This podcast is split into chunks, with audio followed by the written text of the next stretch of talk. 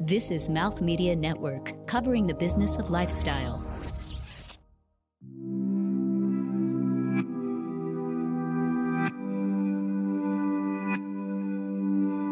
No more missing sisters! No more stolen sisters! No more missing sisters! No more stolen sisters! No more. two years after the inauguration of Donald Trump, January 19, 2019, marks another momentous occasion for mm, organizers, mobilizers, and those that claim that the president represents nothing but an impingement and deprioritization of women's rights, inclusivity, equality, and the fair and Thank to equitable treatment of those around us. us on, On the heels of the two year anniversary of his inauguration, countless of protests gather around the country to represent what was known to be called the Women's March. But this year, it's a little smaller. There's a different gloss to the organizers and their involvement and their alignment with positions, some critics say. And yet, people of all stripes, all ages, and all backgrounds are still showing up. What's going on with this year's Women's March, and does it still stand for the same ethos and principles that it did two years ago? Today, on.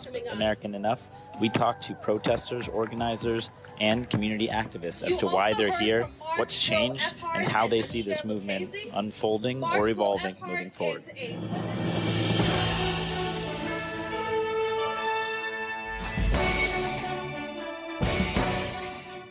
This is American Enough with your host, Vikram Iyer.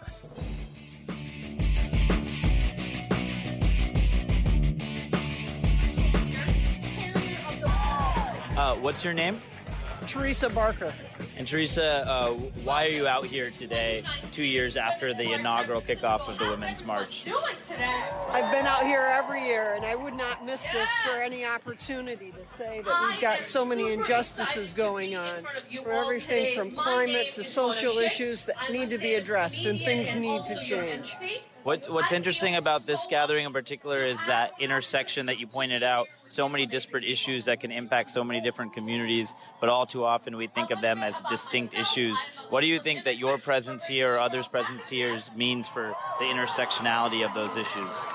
I think just by looking around and seeing the posters of the diversity and that we are uniting because of the fact that we all have interests that need to be addressed. I think it's that diversity that brings us together as a whole that's so extremely powerful. One last question. Uh, it, it seems that the um, the one unique aspect of this march is the number of young faces here. Everybody from toddlers to junior high students to, to high school students. Uh, as someone that may have witnessed different generations of what it means to stand for women's rights and inclusivity, what would your message be to the young people that aren't here today? Get involved. Get involved. Be a part of the solution. Ignoring this is, is not an option anymore because it affects the future of all of us. I'm here today with my daughter and my nieces because of the fact that they understand as college students that this is important. I'm Canadian. Does that matter? Okay. Uh, even better. What's Yeah. your name? Madison. Madison, it seems that there's been a lot of commentary about what this march is and what it isn't. To you, why is it important to be out here today?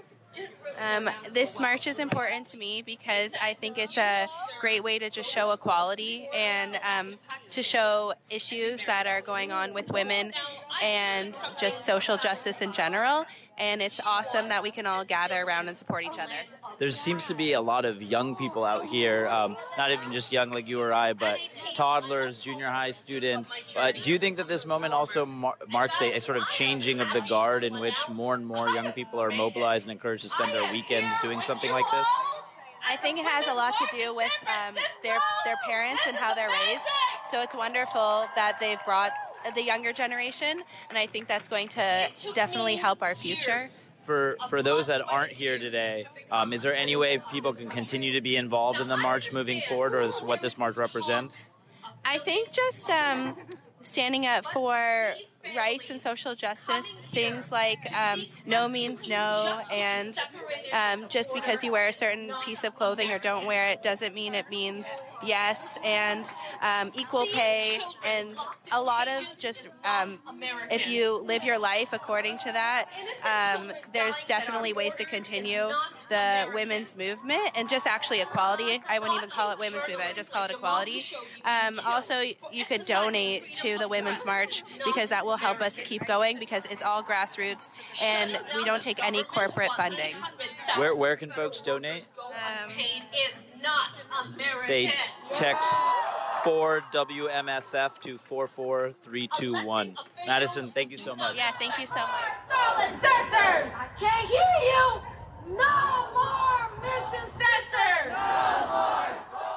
What's your name? Stella, Tristan. So Stella and Tristan, a lot of times people will say that getting involved in politics may not really matter until you're 18 and you're able to vote. You guys are out here today. I don't think you're 18 yet, but I'm just curious, what's the importance of you being out here?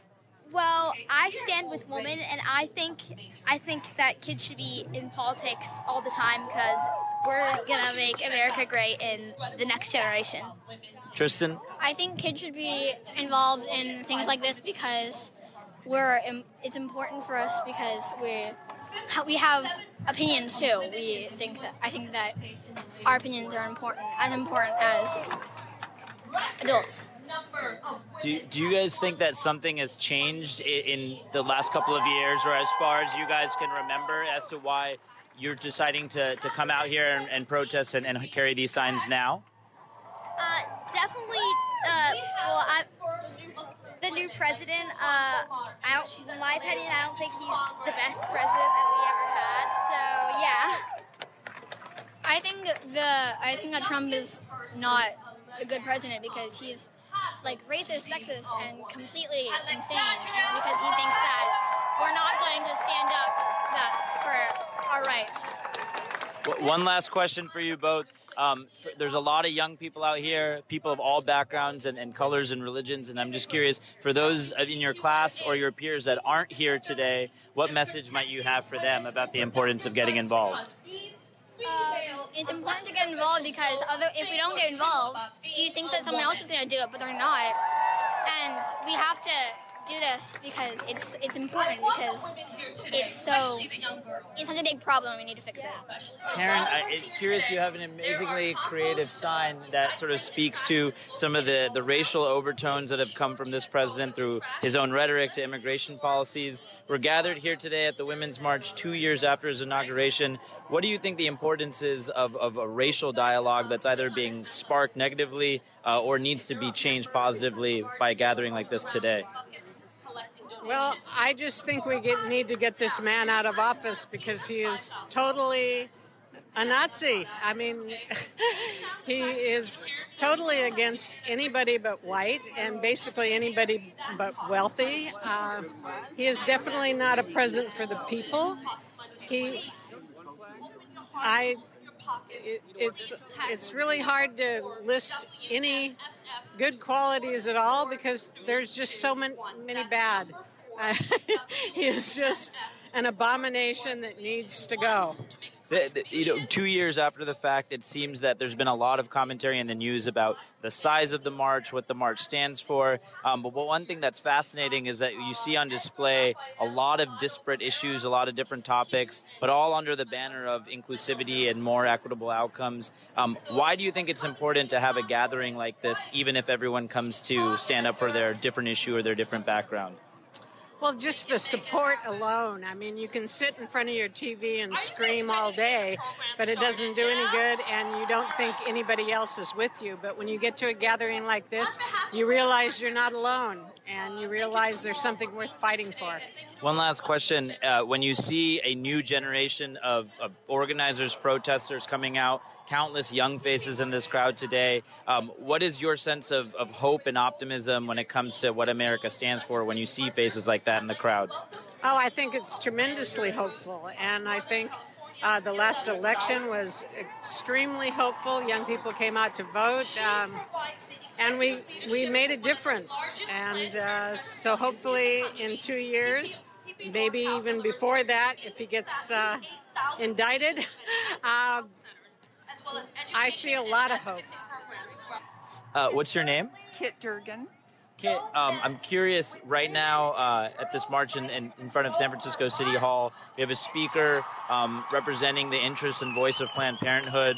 You're also holding a sign that speaks to the sort of grotesque rhetoric that we've heard uh, in the last several years from lawmakers about women's access to reproductive health. And yet, we gather here today on the heels of what was quite a turbulent and arguably inappropriate appointment of a new justice to the Supreme Court, uh, Brett Kavanaugh. There's been a lot of conversation as to whether uh, Roe v. Wade will be overturned, if this is sort of a decline because of the courts in terms of women's access to reproductive care and coverage. Um, does the appointment of this justice uh, sort of put a nail in the coffin on a movement that has been generations long, or do you or do you still remain hopeful? No, I I won't let it be a nail in the coffin. That's part of why I'm here. I mean, I think a lot of people would like it to be that, that, but I think it's all the more reason that we have to be here and speak up and stand up and. Uh, what's what's the importance of, of being out here today, in your opinion? Specifically, when you look across the crowd, you see different ages, different backgrounds, different colors, different creeds. Um, there's an intersectionality happening with a lot of different issues and a lot of different motivations why gather here? Why today? It's an inspiration to be in this diverse crowd and to feel part of it and to be here the third year in a row. And uh, the crowd is obviously much smaller than it's been other years, but all the more reason. And I think we've we've accomplished a lot look at the new freshman class in the House of Representatives. A lot of women, a lot of diversity. Absolutely. You know, reflecting the, who we really are. And, you know, it, it's tougher, but all the more reason. One last question. You've certainly witnessed the evolution of uh, marches and activism and, and, legislating when it comes to women's issues over uh, a few generations. Um, but you, you, did mention something interesting, which is that we're out here today, and there's been a lot of commentary about the size of the crowd and you know what that means or what that doesn't mean. Separate from that kind of commentary, what do you see as different about the way we organize now on these issues in this modern day, as opposed to uh, maybe a couple generations ago?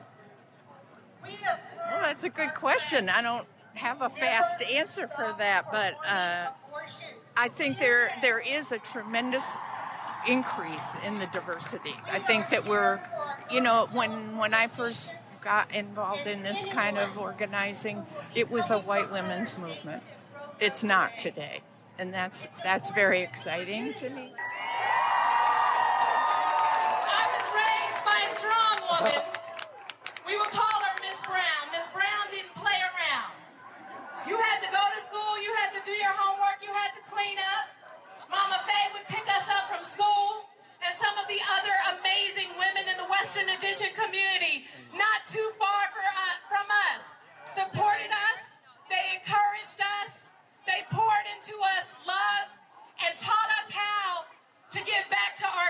Community. And today, because of their support, because of amazing trailblazers, someone like me could actually be mayor of the city and county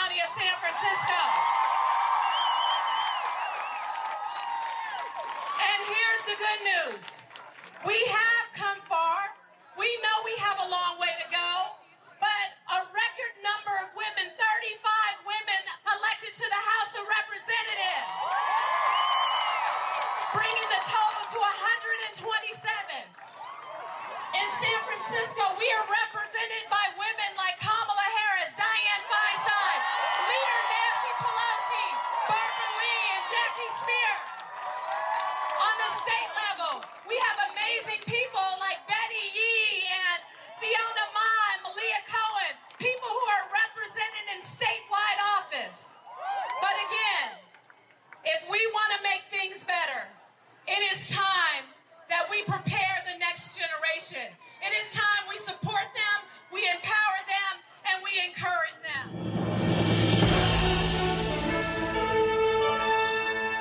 This has been American Enough with Vikram Iyer. American Enough is a production of Mouth Media Network. Contact Vikram with your comments and questions at 844-4Vikram and connect with the show on social media at American Enough.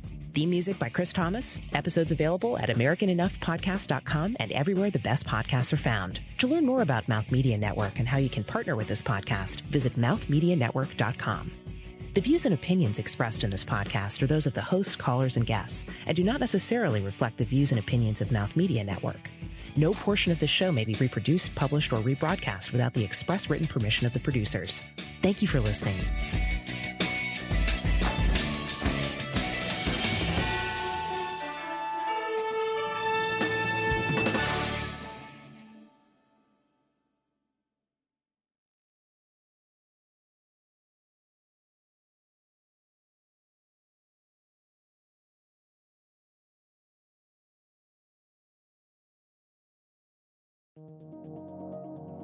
This is Mouth Media Network, covering the business of lifestyle.